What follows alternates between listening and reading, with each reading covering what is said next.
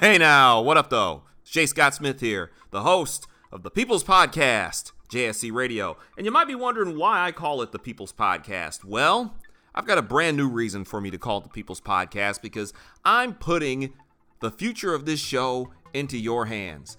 This show is now on Patreon, and what Patreon is, it's going to help you the JSC Radio listener, the JSC Radio follower and fan contribute to the show in whatever way you see fit.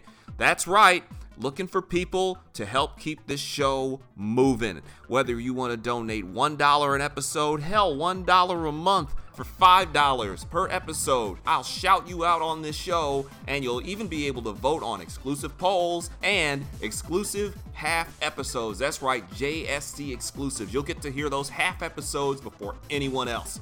For $10 or more per episode, now it gets fun because you get to be a sponsor on this show. You got a business, you want me to talk about it, I want you to sponsor my show. For $10, hit me up, send me the script, I'm putting you over. Plus, you get all the other cool stuff that comes with it. For $25 an episode, same thing applies, except this time you will become an official segment sponsor. Do you want a segment of this show sponsored by your business? Of course you do. That's why you want to hit me up on Patreon.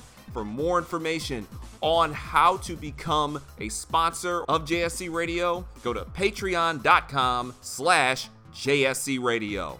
Patreon.com slash JSC Radio, and you can truly help this become the People's Podcast. This is JSC Radio. Go get it and demand more from this damn franchise. I'm here in Philadelphia where all they do is complain about the Eagles and how the Eagles just have treated them so wrong despite the fact they've been to two Super Bowls and they made four conference championship games. That's what I want in Detroit. I want them to demand more. Stop giving me this, oh, well, we used to be bad, so, but 9 and 7 is so much better. How come you just can't be positive? How come you just can't hope? As I said in the first segment, and as I will close this show now, hope is not a goddamn strategy. And that's Hewitt in the front of the I formation with Giovani Bernard behind him. They'll hand it to him, and he will find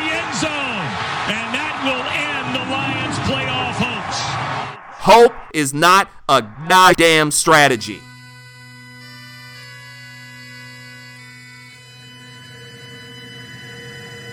You have to check the report. This morning, uh, I spoke to Coach Caldwell, informed him of the decision not to retain him as the head coach of the Lions. You're kind of looking for more of that pass back and forth kind of thing. The Lions uh, have informed Jim Caldwell that he will not be returning as their head coach. Bob Quinn, the general manager, making that move. So that discussion is over, Adam. And I, I, on some level, look, that makes sense. The Lions have had success under Jim Caldwell, but remember, Bob Quinn was brought in after Jim Caldwell was there. He was never his guy. Um, I feel like there was a need in uh, change in the leadership of this team. And starting today, I'll be leading that search um, to hire a new head coach for the Lions. That, that's exactly right. And I think that Jim Caldwell is a coach who, who interviews very well. Look, there was a sense, I got a text on Saturday night that, that the uh, uh, assistants were told that they wouldn't be back. The Lions said that wasn't true. But I think it was very apparent that change was afoot in Detroit. Ultimately, I'm the person in charge of the football operation here at the Lions, and ultimately, the record that we've had the last two years is on me. There goes Rodgers again. Looking to the outside again. Throwing, for a touchdown by Geronimo Allison. I mean, you just you can't stop him if he does that. So last year we went nine and seven and lost the playoff game. And the Seattle Seahawks are moving on. And the Detroit Lions go into the offseason. And this year we went nine and seven and didn't get the playoff. On fourth and goal. And Stafford stepping up, and he's going to get taken down at the two-yard line. What a stand. So that's ultimately my record, and uh, I take full ownership of that. Really, the standards that I have for this team are greater than that, and my goal is to go out and find the best head coach to bring us that championship. Hope is not a goddamn strategy. Check it out. This is JSC Radio. And that, ladies and gentlemen, is how the hell we're beginning 2018. Ladies and gentlemen, boys and girls, children of all ages. Happy New Year! Hey now! My name is Jay Scott Smith, and this is the 61st episode of the People's Podcast. This is JSC Radio. Welcome, my friends, to the podcast that never king ends, and welcome to 2018. Want to thank all of you, and I do mean all of you, who supported this show from the second it started back in 2016 all the way to now. Our first show, our first damn show of the year 2018. 2018. I want to thank those of you who support me on Patreon. That's patreon.com slash JSC Radio. I want to shout out all of you who hit me up on the mothership, jscottsmith.com. Those of you follow me on the Twitter machine at jscottsmith, where I am verified original. I am also on Twitter. The show is on Twitter at JSC Radio. You can get at me on Facebook at Real J Scott Smith. Original. And I am also on Instagram at J Scott Smith. Be sure to hit me up wherever you can and continue to support this show. I want to thank you for subscribing to the show on iTunes, aka Apple Podcasts. Big up to those of you supporting the show on SoundCloud. That's soundcloud.com slash JSC Radio. Big up to those of you hitting us up on Google Play or on Audio Boom or on Stitcher Radio. All of you, thank you. Damn it. Thank you. Big up to my man Doc Dillingsworth. Shouts out to my man Rufio Jones. Big up to Awesome Jones. No relation. Those guys have been dropping beats on my ass for the better part of a year, and I would not be a damn thing without supporting them. And I also want to say big up to each and every one of y'all new booties who are listening for the first damn time after coming off of the best of show and you decided to hop on for the 2018 flavor. Thank you. Damn it, thank you. I'm feeling good. You heard that intro. I made reference to it on the Best of show. And by the way, I want to thank y'all for bearing with me. If you noticed, the voice sounded a little different on the second half of the Best of show as opposed to the first half of the Best of show. The first half of the Best of show, I sounded just like this. Second half of the Best of show, not so much. I recorded the first half of the Best of show before we get into episode 61. I recorded the Best of show. The first half of it, I recorded it in a studio back home in Michigan on Christmas Eve. As the Lions game was on in the background. I'll get to that in a second. The voice was sounding crisp, it was clear, it was lovely. And then on Christmas, really the night of Christmas night, I got ambushed by a sinus infection and I sounded like dog shit for the better part of five days. So by the time I was finally able to get around to finish off the recording of the best of episode, I had been on antibiotics for a few days and had been fighting through Mucinex and every other possible medication you could think of, and that was as good as it was getting. But damn it, I powered through to the finish line. Unlike these punk ass Detroit Lions. I mentioned that there was a high probability that episode 61, the first one of the brand new year, was gonna deal with them. Something told me that I just knew there wasn't a chance in hell. Like Vince McMahon circa 1999, there's no chance in hell I'm doing this show without talking about those damn Lions. But here's the funny part I'm not here to simply bury this team, which I could do, which I should do, which I'm well within my rights to do. I'm well within my rights to get out onto this microphone and just bury them because they deserve it. And there's so many reasons to do so. But the interesting thing is, as I sat there recording parts of the best of show with the Lions game on in the background and snow falling on the outside of the windows and that lovely feeling of just being back home in Detroit where I didn't even have to go through all that I go through to watch Lions games when all I had to do was simply turn it on Fox 2 in Detroit and watch them fall on their damn face in Cincinnati. You heard it there at the start in the intro. The Lions, albeit they did not deserve to even be in the playoff conversation, found themselves right on the outside fringes of it.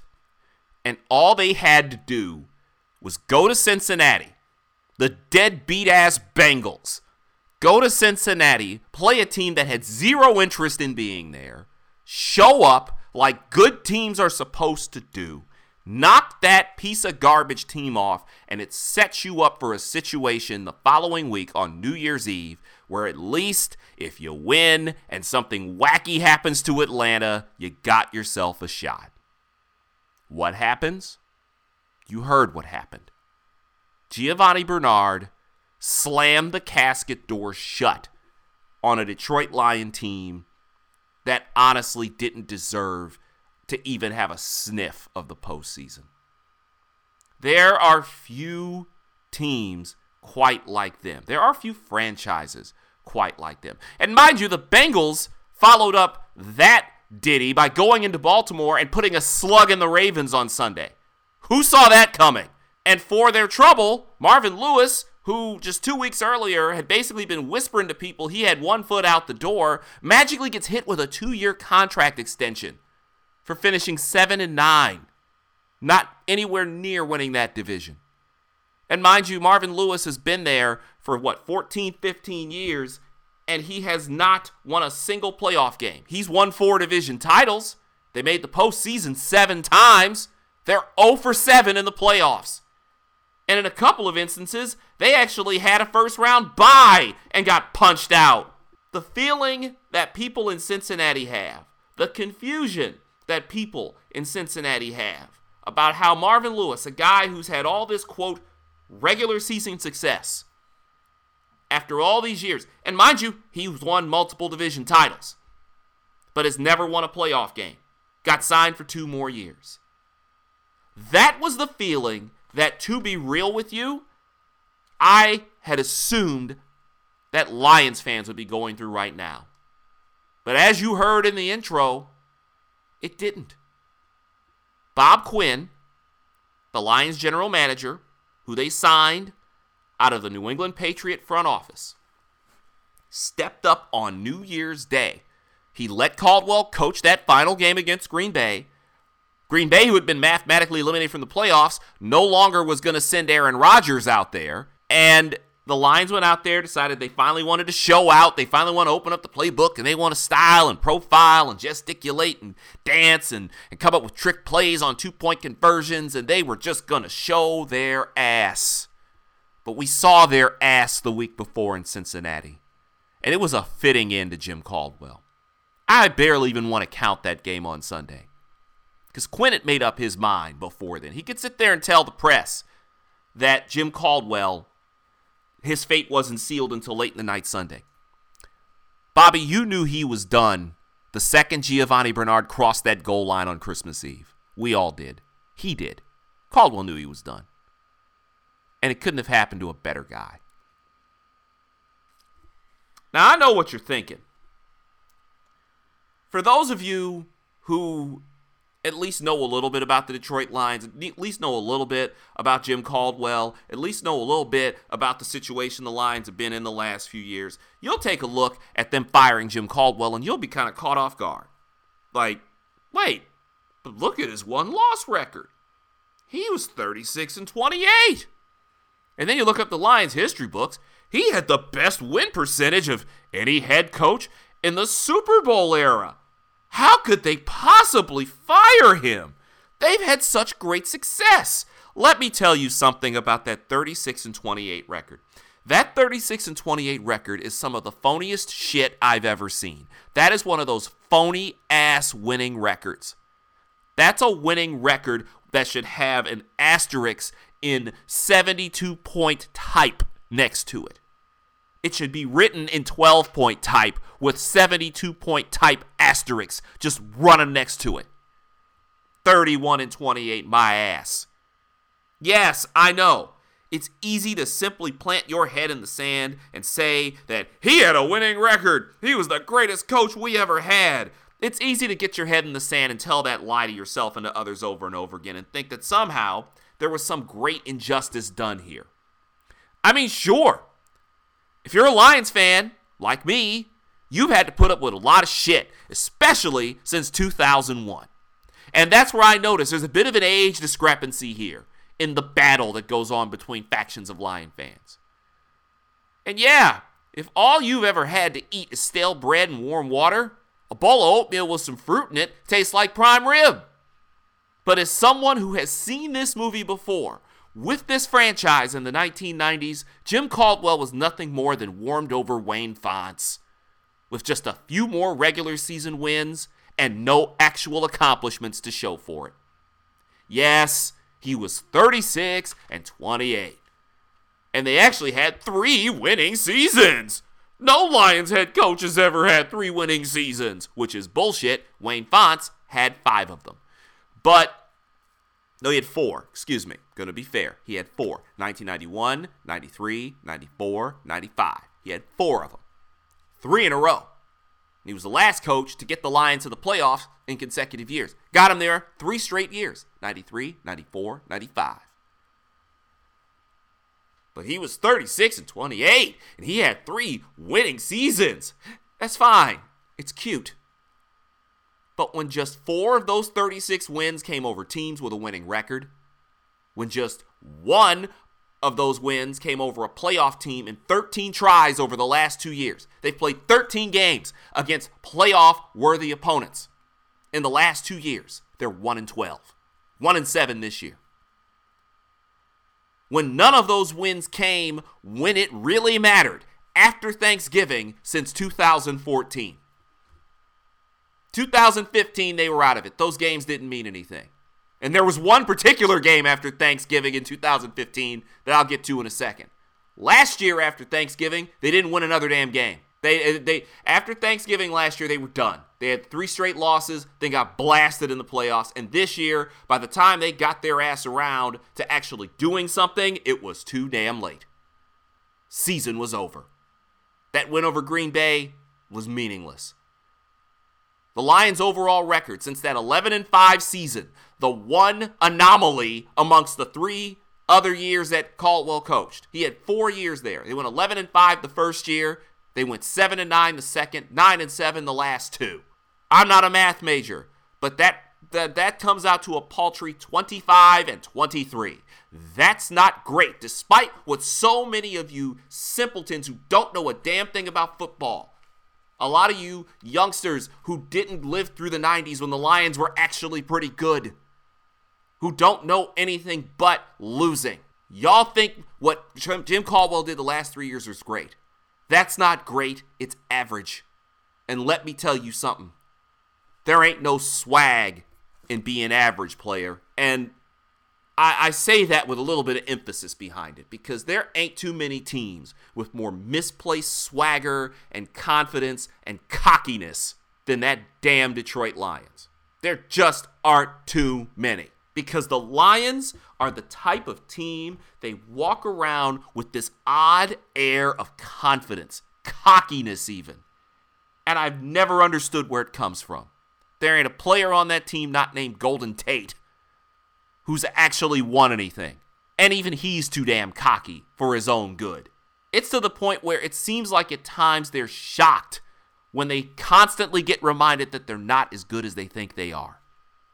You would think this team had won the last five division championships, they'd won multiple playoff games, they'd gotten to a conference title game. They've done none of that. But with their cockiness and their arrogance, and it showed in their play in games against bad teams the last two years, all those fraudulent comebacks they were pulling last year, falling behind bad team after bad team after bad team. Hell, two of the bad teams they fell behind last year, plus the Philadelphia Eagles, are all in the playoffs this year. All of them. Vikings, too. Jacksonville and the Rams were awful last year. The Lions should have lost both of those games. This year, the Cleveland Browns the 0 and 16 2017 Cleveland Browns had a third quarter lead on the Detroit Lions in Ford Field. They had to fight back to win that game. But I'm supposed to somehow think that Jim Caldwell was anything other than the joke that he was. Let me say this again. He was 36 and 28 overall.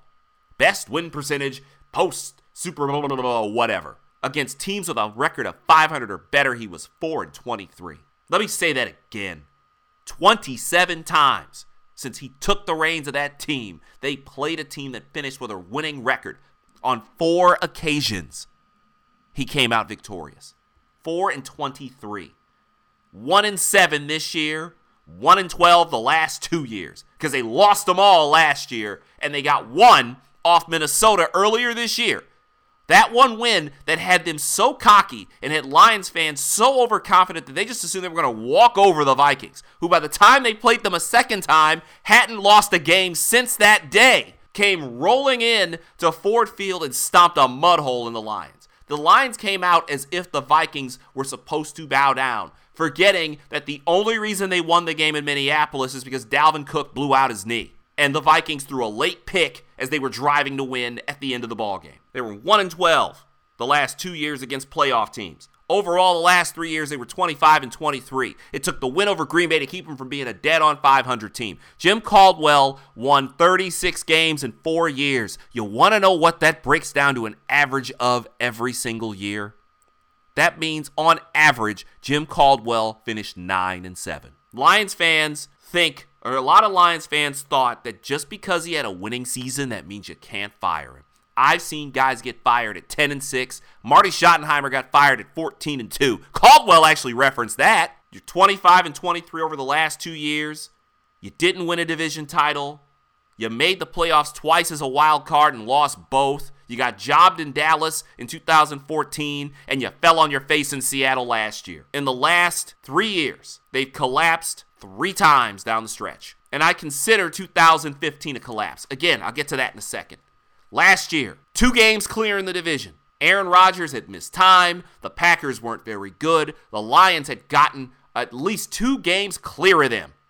And next thing you know, it's the last game of the season. They're in Ford Field. They need Washington to go out and lose to guarantee that they make the playoffs regardless of the outcome. But they still have a chance to win the NFC North. They have not won a division championship since 1993 under Wayne Fontes, which at that time was his second division championship in three years.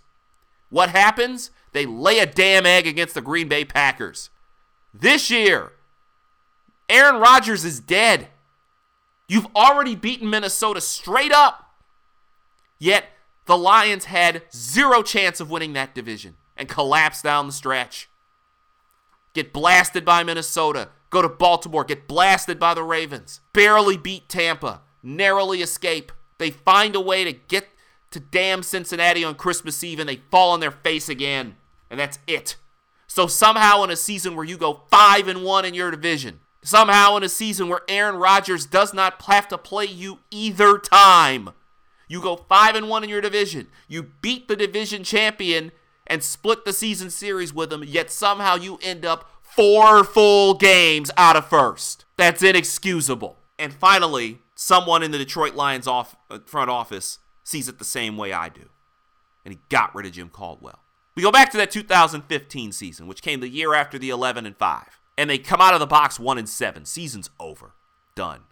Martha Ford finally wakes up, fires Martin Mayhew, fires Tom Lewand, fires anybody with a pulse except for Jim Caldwell. Caldwell was allowed to essentially finish out that season. They managed to muster three straight wins against inferior competition. Mind you, they were inferior themselves. And then got themselves into a game with a familiar face, the Green Bay Packers was a Thursday night game. It was the week after Thanksgiving. The Lions somehow it meandered their way to four and seven. Everything would have had to break right for them to even have a sniff of making the postseason. But this was their chance to try to somehow, some way, try to backdoor their way into this thing. They had Green Bay down big. They led the entire night, but could not close them out. A staple of Jim Caldwell's Lions teams, by the way. And very end of the game, we all know what happened here. Somehow, some way, the Lions were up 23 to 21. Aaron Rodgers is scrambling. They're trying to run a Cal Stanford type play because the ball is back at the 24 yard line with time running out, so they can't throw a Hail Mary. They run this Cal Stanford play.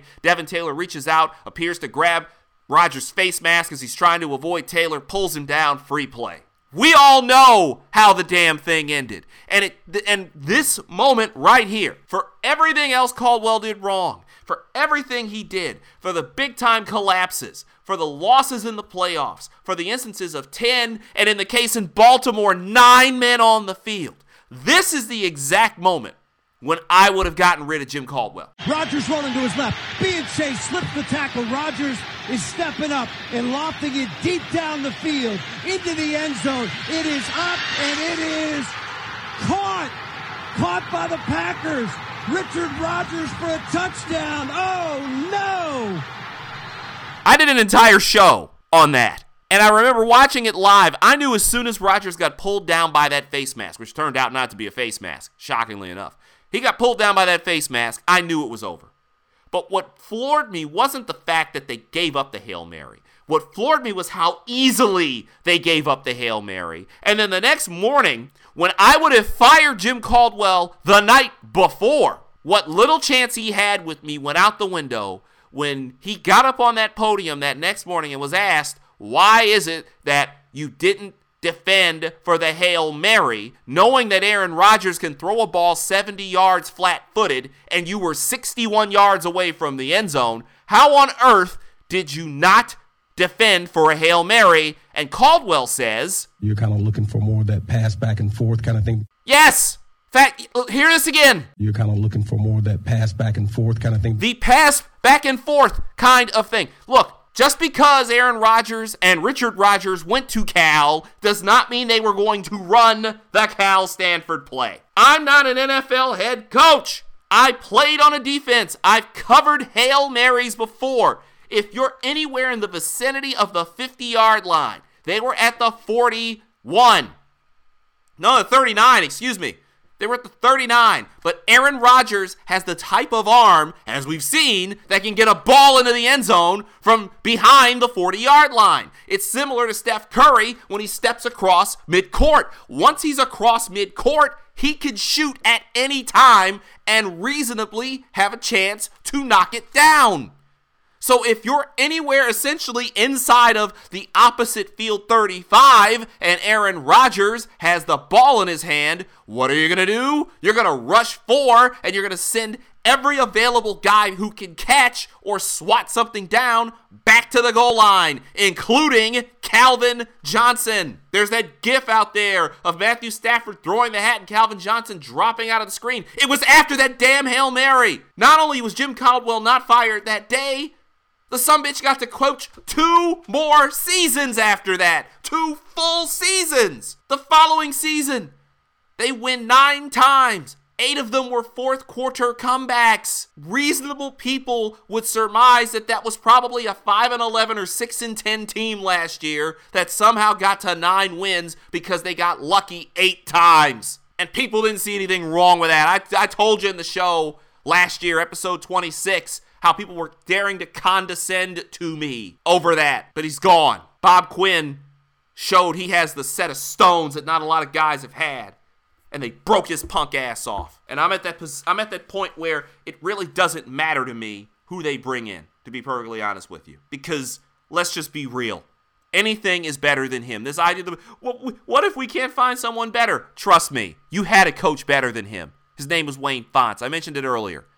Fontes was I consider Caldwell warmed over Wayne Fontes. Yes, Caldwell had more regular season wins, but he didn't have half the success Fontes did.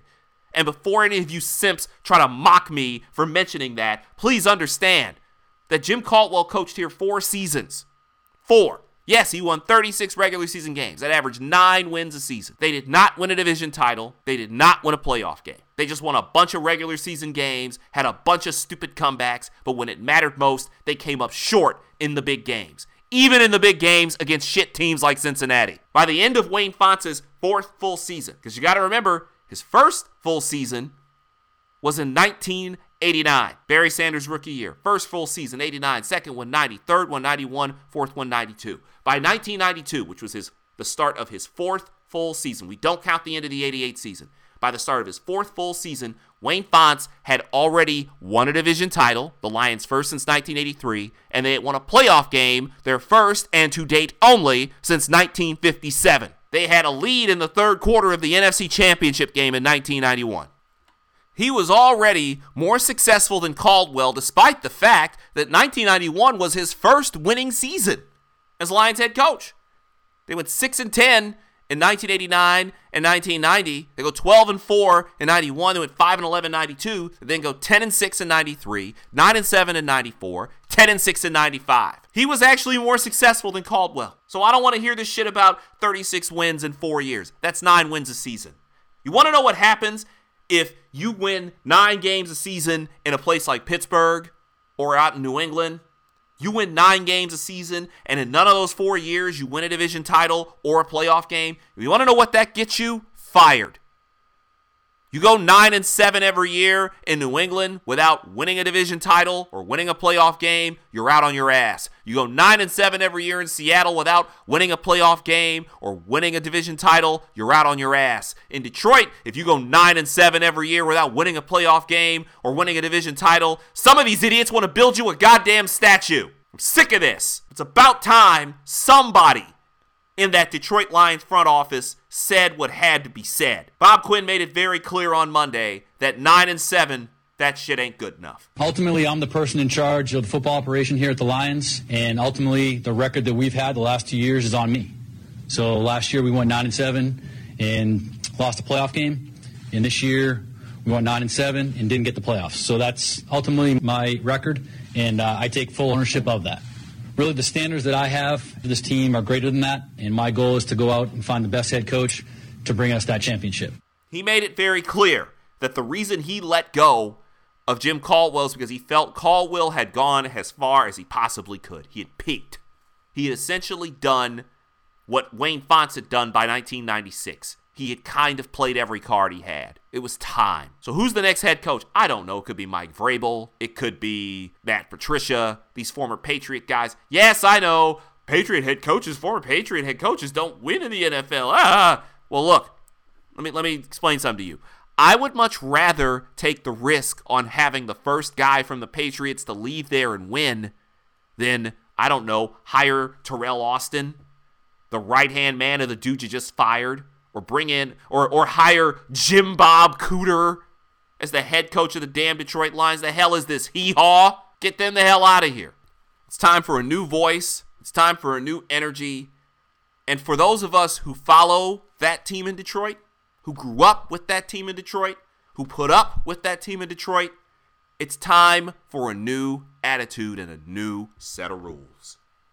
Because perfectly, to be perfectly honest with you, I'm sick and tired of these idiots and these ass clowns and these knuckleheads who put on all this Lions gear and put on Lions jerseys and make excuses for every bit of stupidity that they pull. And yet claim to be Lions free and claim to be that they claim that they don't care. You do care though. I care. You think I sit here and talk about these morons on this damn podcast every few weeks because it's just fun to me? Want to know what would be fun? Fun would be talking about them not playing this weekend because they have a first round bye, because they just won their division. And I could be sitting here having fanciful dreams about them possibly getting back to the NFC Championship game for the first time in a quarter century and possibly having a shot at getting to the Super Bowl. It's one thing for the Buffalo Bills to not have made the playoffs since 1999. They can just be happy they got in. It's one thing for the Jacksonville Jaguars, who just won a goddamn division title. Blake Bortles has more division championships than Matthew Stafford. Jared Goff has more division championships than Matthew Stafford. You think I want to sit here and talk about this? No, I want to talk about them winning. The Eagle fans are sitting here with their ass cheeks tighter than a vice because they know they're in a lot of trouble because they lost their quarterback with three weeks to go. But they got a first round bye, and they could still somehow backdoor their way into a Super Bowl. And that's what drives me so far up the wall about the Detroit Lions and their fans. Because their low expectation having ass a lot of times is really responsible for this attitude and this mindset. I mentioned them earlier. The Cleveland Browns completed the second 0 16 season post merger and the third winless season post merger in the NFL. Tampa went winless in their inaugural season in 1976, and the Detroit Lions went winless 10 years ago. But the thing is, and you know what I'm sick of, and mind you, again, Some Lions fans help keep this stupid ass narrative alive. It's this idea that the Lions fans should be happy with not being awful like the Brown. That, quote, just having a winning season should make us as Lions fans happy. It's a loser ass mentality. Yes, in 2011, after 12 years of carnage, 10 and 6 felt really damn good. Just getting in was fine because it had been so long. But after that, it was time to build, which is why Jim Schwartz got iced two years later. Just, quote, not being 0 16 was unacceptable in 2013. It's 2018. Five years later, seven years after that 10 and 6 record. This whole, oh, but we used to be so bad. We, we were 10 and 6. Now we have winning seasons. The hell out of here with that. I understand how much this fan base hurts. One of my earliest sports memories is Eddie Murray's miss of that field goal in San Francisco in 1983. I remember the horrid 1980s post Billy Sims and pre Barry Sanders. I get that being the worst scares us. It's happened twice in most of our lives. But this thought that now Lions fans shouldn't actually demand that 10 years after 0 16, 24 years after the last division title, 25 years since the last playoff win, and 60 years since the last NFL championship, that they get more than a couple of 9 and 7 seasons and a one and done in the playoffs because hashtag Lions is maddening. And no, national zipperheads, we don't have to just accept it and be happy that they're not 0 16 anymore. In Detroit, we didn't accept it when the 2000s Pistons got to six conference finals, two NBA finals, and actually won a championship. Those Pistons are often regarded as a huge disappointment because they only won one goddamn ring. People were not happy and demanded more when the Tigers came up totally empty in five postseasons over nine years. Michigan State in both basketball and football. is to the point now where simply winning nine games and getting to some decent quote unquote bowl game, that's not good enough anymore. Winning the Big Ten East, getting to Indianapolis, winning the Big Ten championship game, those are called expectations. And if you don't meet them, you came up short. Michigan State basketball. This is the best damn team Tom Izzo has run out there talent wise in almost 20 years. Since the national title team in 2000 and the team that almost defended the national title in 2001. Anything short of a Final Four, anything short of his second national championship is a disappointment. Those are called expectations. The Detroit Red Wings were the symbol of damn excellence in the NHL for 25 years. There was a long stretch of time where in Detroit, nobody would accept anything less than the conference finals from the Red Wings. If they don't get to the conference finals, meaning win two rounds, eight games in the postseason, it was a failure. Those are called expectations. So why can't the Lions be asked for more? Why do we have to just settle because the Lions, for the most part, have been shit for most of our existence? Am I happy they're not 0 16 or 2 and 14 or 3 and 13 anymore? Of course I am.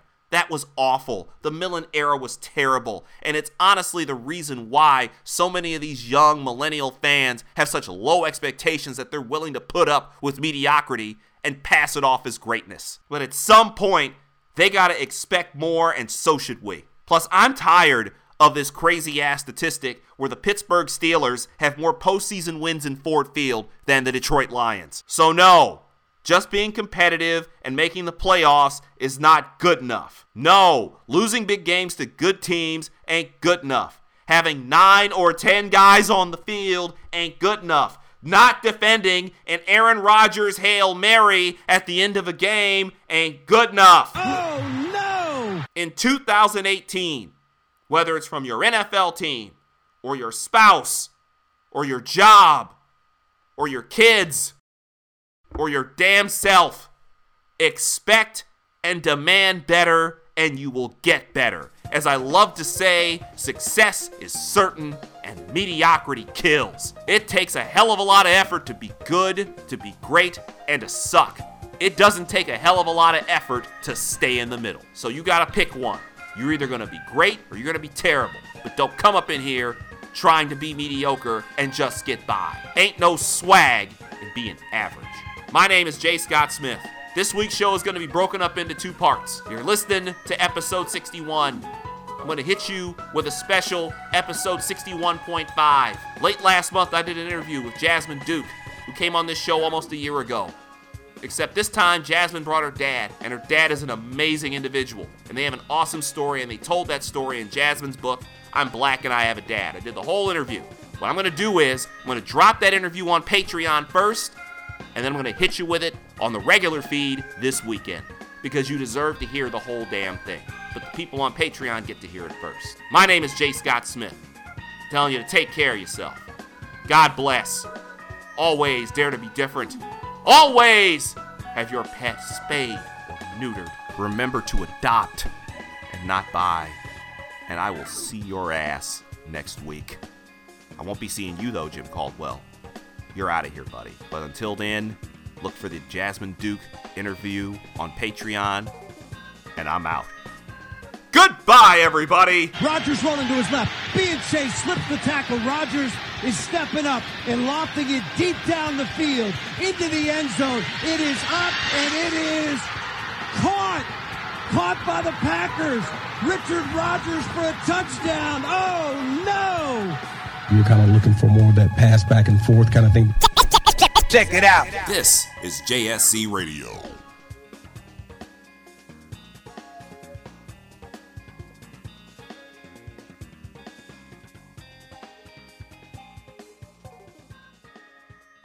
I heard on the news about that five year old who found his uncle's gun.